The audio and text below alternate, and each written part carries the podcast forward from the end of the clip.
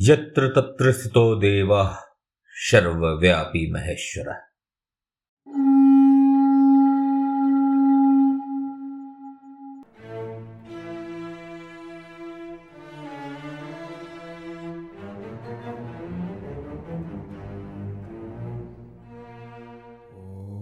यत्र तत्र स्थितो देवः सर्वव्यापी महेश्वरः। आदि गुरु शंकराचार्य ने शिव पंचाक्षरी मंत्र में उद्घोषणा करते हुए कहा कि देवगण यहां या वहां वास करते हैं, परंतु महेश्वर शिव सर्वव्यापी है। महाशिवरात्रि के इस महान पर्व के उपलक्ष्य में आज मैं विवेक दत्त मिश्रा आपके समक्ष नियत समय से एक दिन पूर्व ही उपस्थित हुआ हूं, साथ मिलकर देवादिदेव महादेव को नमन करने के लिए, उनके बारे कुछ बातें करने के लिए। महाभारत एक खोज का आज का अध्याय समर्पित है अनादि अनंत महादेव शिव के श्री चरणों ने। और आज हम चर्चा करेंगे महाभारत और महादेव के संबंधों के विषय में। जब मेरी महाभारत पर आधारित बहुचर्चित उपन्यास द एक्सर्स गॉड प्रकाशित हुई तो कई लोगों ने मुझसे एक विशेष प्रश्न किए। महाभारत पर आधारित निरुपन्यास के मुख्य पृष्ठ यानी कवर पेज पर महादेव शिव के होने का क्या औचित्य है? क्या केवल इसलिए जो मेरे आराध्य हैं, या इसलिए कि इसका कोई विशेष महत्व भी है? और इसका उत्तर तब भी मैंने यही दिया था, यत्र यत्र स्थितो देवः सर्वव्यापी महेश्वरः। भारतवर्ष के संस्कृति का कोई भी भाग महादेव शिव से अछूता नहीं है, और महाभारत भी इसमें अपवाद नहीं है। पर महाभारत मनुष्यों के संघर्ष की गाथा है, और शिव जिनमें संपूर्ण सृष्टि का ही आदि और अंत निहित है, वो प्रत्यक्ष रूप से इस संघर्ष का हिस्सा नहीं है, परंतु इससे उनकी उपस्थिति और भूमिका में कोई कमी नहीं आती। ठीक उसी तरह जैसे हमारे जीवन में भी उनकी उपस्थिति की अनुभूति होती ही रहती है। तो आज चर्चा करते हैं महाभारत के कुछ अति महत्वपूर्ण भागों पर जहां शिव जी की उपस्थिति वर्णित है। और इस अध्याय के लिए मैं आपसे अनुमति लेना चाहूंगा कथा में आगे बढ़ने के लिए, क्योंकि महादेव सिर्फ आरंभ में ही नहीं है। याद है ना, यत्र तत्र स्थितो देवः सर्वव्यापी महेश्वरः। चलिए एक प्रश्न करता हूं। कुरुक्षेत्र में धृतराष्ट्र के पक्ष से युद्ध करने वाले महान योद्धा कौन कौन से थे? एक संकेत देता हूं। तीन तो बारी बारी से धृतराष्ट्र पक्ष के सेनापति ही थे, भीष्म, द्रोण और अंगराज कर्ण। चलिए अब ये बताइए कैसी कौन सी विशेष कड़ी है जिन तीनों को एक साथ जोड़ती है? नहीं, मैं इस बात की ओर इंगित नहीं कर रहा कि धृतराष्ट्र की ओर से लड़े या सेनापति बने। ये तीनों एक ही गुरु के शिष्य थे, विष्णु के छठे अवतार भगवान परशुराम। और इन सभी महारथियों ने दिव्यास्त्र का समग्र ज्ञान भी परशुराम जी से ही पाया था। और आर्यवर्त के अन्य महत्वपूर्ण योद्धा गुरु द्रोण के शिष्य बने, जो परशुराम जी के ही शिष्य थे। अर्थात कुरुक्षेत्र के महायुद्ध में ज्यादातर श्रेष्ठ योद्धा के अस्त्र ज्ञान का स्रोत परशुराम जी ही थे। पर क्या संबंध इस बात का महादेव शिव से? वास्तव में परशुराम जी के नाम और ज्ञान के स्रोत शिव जी ही हैं। परशुराम जी स्वयं महादेव के शिष्य थे। उनका वास्तविक नाम था राम। महादेव के ज्ञान के साथ साथ एक परशु यानी कुल्हाड़ा भी आशीर्वाद के स्वरूप में पाया था। और यही उनका पहचान बना, परशुराम। महाभारत के महाग्रंथ में भगवान परशुराम को उनके वास्तविक नाम राम से ही संबोधित किया गया है। भगवान शिव और परशुराम के संबंध पर चर्चा मैंने बहुचर्चित उपन्यास द Accursed God में भी की है, जिसे आपने काफी सराहा भी है। तो इस प्रकार कुरुक्षेत्र में प्रयुक्त प्रायः प्रायः सभी दिव्यास्त्र के स्रोत महादेव ही थे। जहां भीष्म, द्रोण, कर्ण जैसे महारथियों ने शिव शिष्य परशुराम जी से अस्त्र ज्ञान प्राप्त किया, उस काल में एक योद्धा ऐसा भी था जिसे स्वयं आदि गुरु महादेव शिव से अस्त्र ज्ञान प्राप्त करने का सौभाग्य प्राप्त हो सका, महाभारत का महानायक अर्जुन। महाभारत के वर्ण पर्व में वर्णित है कि राज्य को हारने और निष्कासित होने के बाद जब पांडव वन वन भटक रहे थे, तब व्यास जी के समझाने और युधिष्ठिर के निर्देश पर अर्जुन देवराज इंद्र के पास दिव्यास्त्र पाने की इच्छा से जाते हैं, और तब देवराज उन्हें त्रिशूलधारी उमापति शिव जी की स्तुति करने की सलाह देते हैं। लंबे समय के कठिन तप के पश्चात महादेव प्रसन्न होते हैं और अर्जुन की परीक्षा लेने का निर्णय लेते हैं। इस परीक्षा की विस्तृत कथा फिर कभी, परंतु अभी के लिए इतना ही कहना पर्याप्त होगा कि शिव जी को प्रसन्न करके अर्जुन उस महान पशुपत अस्त्र को प्राप्त करते हैं जो देवों, दानवों और मानवों में किसी के लिए भी उपलब्ध नहीं था। इतना ही नहीं, महादेव ने अर्जुन को उस अस्त्र के संधान का ज्ञान भी प्रदान किया, यानी अर्जुन के गुरु बने। और जिस पर पिनाक पानी शिव की कृपा हो जाए, उसके लिए तो स्वर्ग के द्वार यूं ही खुल जाते हैं। शिव से अनुग्रहित पांडु कुमार को सभी देवगण ने अपने अपने अस्त्र प्रदान किए। इंद्र को गुरु दक्षिणा स्वरूप अर्जुन ने सहस्र कोटि दिवात कवच दानवों का वध करके दिया, और शिव जी की कृपा से महाभारत का महानायक बना। महादेव की शक्ति से अर्जुन एक ही पल में युद्ध समाप्त कर पाने में सक्षम था, परंतु शिव जी की भक्ति ने उसे धर्म में स्थिर रखा और उसने मानवों के संघर्ष में इस दिव्यास्त्र का प्रयोग नहीं किया। युद्ध के चौदहवें दिवस से पहले श्री कृष्ण की सलाह पर अर्जुन पुनः शिव का ध्यान करता है और पशुपात के ज्ञान को दोहराता है, साथ ही शिव जी का आशीर्वाद भी प्राप्त करता है। युद्ध के चौदहवें दिन में अर्जुन को एक अनोखी अनुभूति होती है, जिसका वर्णन वो वेद व्यास से करते हैं और उसका रहस्य समझने का प्रयास करते हैं। अर्जुन को ऐसा अनुभव होता है कि कोई शक्ति उसके आगे आगे चलकर न केवल उसका मार्ग प्रशस्त कर रही थी, अभी तो वही शक्ति है जो हर कुछ कर रही थी। अर्जुन कुछ भी नहीं कर रहा था। वेद व्यास बतलाते हैं कि और कोई नहीं वर्ण महादेव ही थे, जो अर्जुन की अमावक सिद्धि में सहायता कर रहे थे।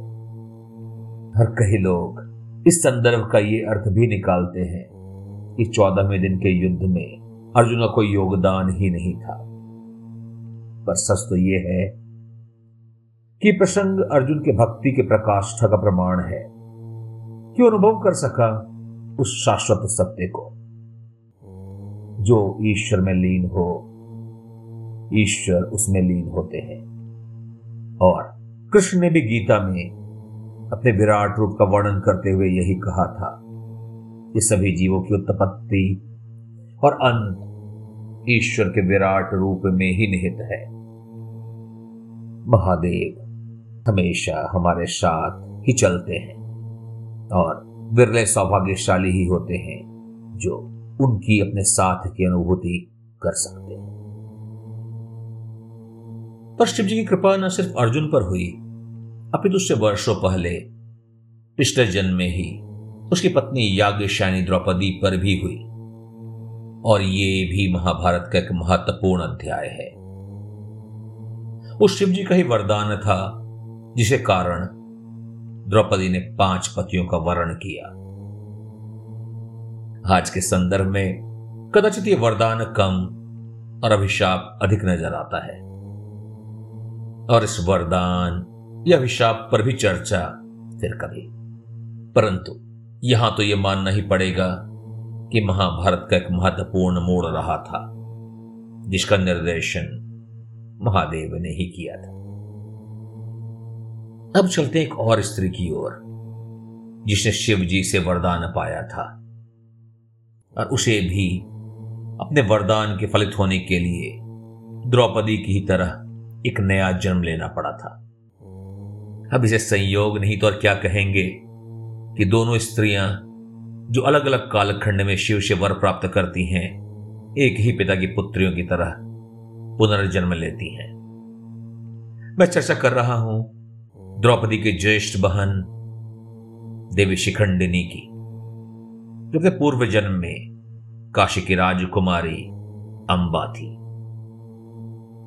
अंबा को उसके स्वयंवर से हरण कर लिया था भीष्म ने अपने अनुज विचित्र वीर से विवाह कराने के हेतु, और हरण विवाह उस काल की एक परंपरा भी रही थी।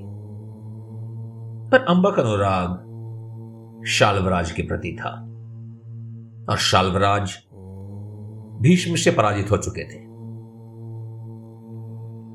जब अंबा ने भीष्म को अपने हृदय का हाल सुनाया तो भीष्म ने उसे शाल्वराज के पास जाने की अनुमति दे दी, परंतु शाल्वराज ने उन्हें यह कहकर अस्वीकार कर दिया कि वो दूसरे द्वारा विजित स्त्री है और वो उसे नहीं अपना सकते हैं। अब अंबा अधर में लटकी थी, निश्चय नहीं कर पा रही थी कि वो क्या करे, कहां जाए। कई ऋषियों से मिली, सभी ने उसे अलग अलग सलाह दी और फिर उसका साक्षात्कार हुआ भगवान परशुराम से। परशुराम ने भीष्म को युद्ध के लिए ललकारा और एक लंबे संघर्ष के बाद भीष्म अपने गुरु पर विजयी पाते हैं, और इसी के साथ अंबा के मानवों से न्याय प्राप्त होने के सभी मार्ग बंद हो जाते हैं। जब मनुष्यों का बनाया हुआ न्याय तंत्र विफल हो जाता है तब ईश्वरीय न्याय का ही बस एक सहारा रह जाता है, और अंबा के ईश्वर थे महेश्वर। उन्होंने उसे वरदान दिया कि अगले जन्म में भीष्म की मृत्यु का कारण बनेगी, और ऐसा ही हुआ। इस घटना का विस्तार पूर्वक वर्णन स्वयं भीष्म ने भीष्म वध पर्व में किया है, और इस घटना का एक जिक्र हमने अपने अध्याय सोलह में भी किया था, पर वहां भी विस्तृत चर्चा रह गई थी, शीघ्र करेंगे। वैसे इस पर एक लंबी चर्चा मेरे पुस्तक द एक्कर्स्ड गॉड का महत्वपूर्ण खंड भी है, परंतु आज की चर्चा महादेव पर है। हमने समझने का प्रयत्न किया कि कैसे महादेव महाभारत के अभिन्न और महत्वपूर्ण अंग रहे हैं। सो श्री कृष्ण ने भी अनेक बार महादेव की प्रशंसा की है और उनके महानता का वर्णन किया है। महाभारत युद्ध के बाद भीष्म और युधिष्ठिर की एक लंबी संवाद होती है, राजधर्म को लेकर, आपद धर्म को लेकर और भी अनेक विषयों पर। और इसी संवाद के बाद भीष्म महाप्रयाण करते हैं। इन्हीं संवादों के बीच युधिष्ठिर पितामह भीष्म से महादेव शिव के विषय में विस्तार पूर्वक चर्चा करने का आग्रह करते हैं। तब भीष्म कहते हैं कि शिव के महात्म का विस्तार उनके बस के बाहर का है, और केवल वासुदेव ही इसमें सक्षम है, अतः वही शिव के महात्म का गुणगान करें। फिर श्री कृष्ण भी स्पष्ट करते हैं कि अनादि और अंत महादेव शिव का संपूर्ण स्वरूप समझना देवताओं के वश की बात भी नहीं है। यहां पर कृष्ण स्वयं शिव की महिमा का विस्तार करते हैं और उनके सहस्र नामों का वर्णन करते हैं, जिसे शिव सहस्र नाम भी कहा जाता है। इस घटना का वर्णन आता है अनुशासन पर्व में, जो नीलकंठ और भंडारकर दोनों में ही उपलब्ध है। अगर आप महाभारत को एक सांस्कृतिक दस्तावेज की तरह देखें तो समझना कठिन न होगा कि पांच हजार वर्ष पूर्व के कालखंड में भी देवादिदेव महादेव की भक्ति आज से ही प्रबल थी, और स्वयं कृष्ण भी अनेक जगहों पर उनके महिमा का बखान करते हैं। ऐसा एक वर्णन कृष्ण और अश्वत्थामा संवाद में भी आता है, पर उस पर भी चर्चा फिर कभी।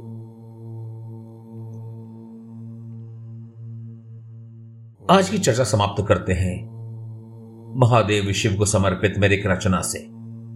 कदाचित आपने इसे यूट्यूब या मेरे दूसरे चैनल स्टोरियन यानी कि कथाकार पे सुना हो, पर शिव के नाम और उनकी महिमा को बारंबार सुनना किसे नहीं पसंद आता, तो यही सुनाता हूं आपको मेरे शिव को समर्पित रचना शिव शून्य है।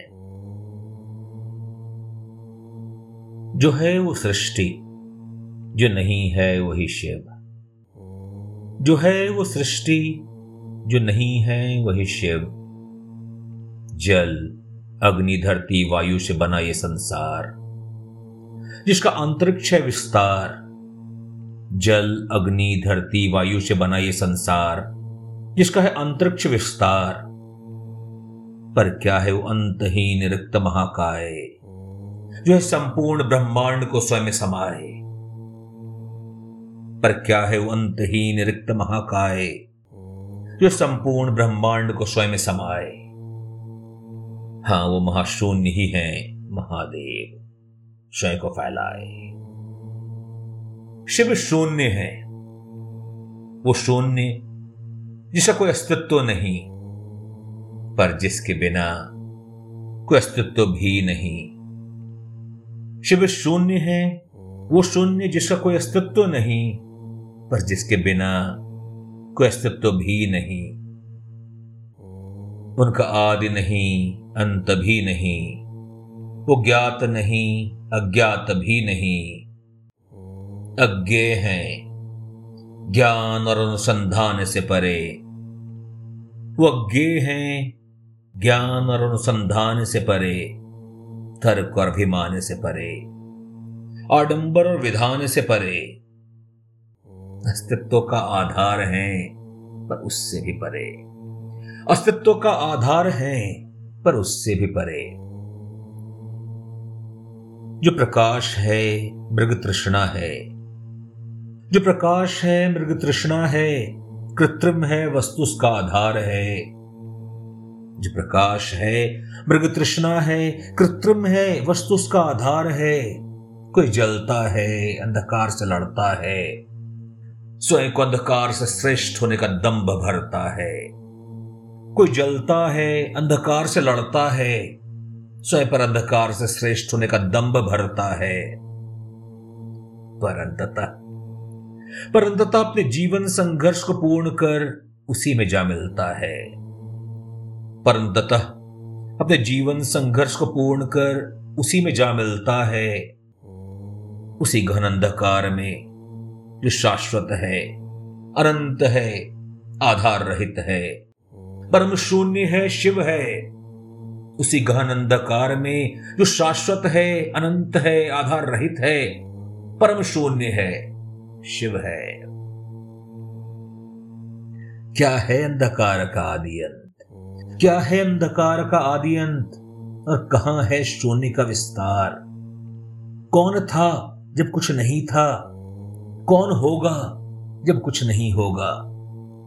क्या होगा जब सूर्य अपनी ऊर्जा को खो देगा, क्या होगा जब सूर्य अपनी ऊर्जा को खो देगा। होगा तब साक्षात्कार शाश्वत का। दंभ नहीं होगा, ना ही होगा अभिमान अस्तित्व का, दंभ नहीं होगा, नहीं होगा अभिमान अस्तित्व का, संघर्ष नहीं, शक्ति का मद भी नहीं, और नहीं कुछ पाने की ललक। संघर्ष नहीं, शक्ति का मद भी नहीं, और ना ही कुछ पाने की ललक उस चिरकाल स्थिति में ही मिल सकेगी सदाशिव की झलक। तब शिव होंगे और शिव होंगे और शिव ही होंगे, तब शिव होंगे और शिव होंगे और शिव ही होंगे। तब कोई श्रांग न होंगे, ज्ञान अज्ञान न होंगे, प्रकाश अंधकार के अलग अलग पहचान न होंगे। तब कोई श्रांग न होंगे, ज्ञान अज्ञान न होंगे, प्रकाश अंधकार के अलग अलग पहचान न होंगे।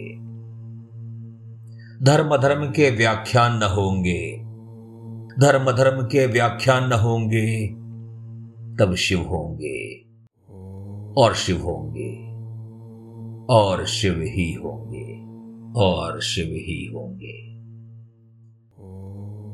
तो कैसी लगी आपको मेरी यह रचना, हमें अवश्य बताएं। और एक बार फिर से आप सभी को महाशिवरात्रि की हार्दिक बधाई और शुभकामनाएं। और इसी के साथ आज के अध्याय पर विराम लगाते हैं। शिवरात्रि पर मेरी दूसरी रचना आप मेरे दूसरे चैनल पर सुन सकते हैं, जिसका पता शो डिस्क्रिप्शन में उपलब्ध है। और हां, जाने से पहले पुनः याद दिला दूं, छब्बीस फरवरी को मैं आ रहा हूं दिल्ली पुस्तक मेले में संध्या छह से आठ अपनी पुस्तक के साथ। यदि आप दिल्ली आसपास रहते हैं तो थोड़ा समय निकालें, आपसे मिलने की प्रतीक्षा रहेगी और हमारा अभियान जारी रहेगा। अगले रविवार से हर रविवार आप, मैं और महाभारत। महादेव शिव आप सभी का कल्याण करें। ओम नमः हराय, ओम नमः रुद्राय, ओम नमः नमः नमः शिवाय।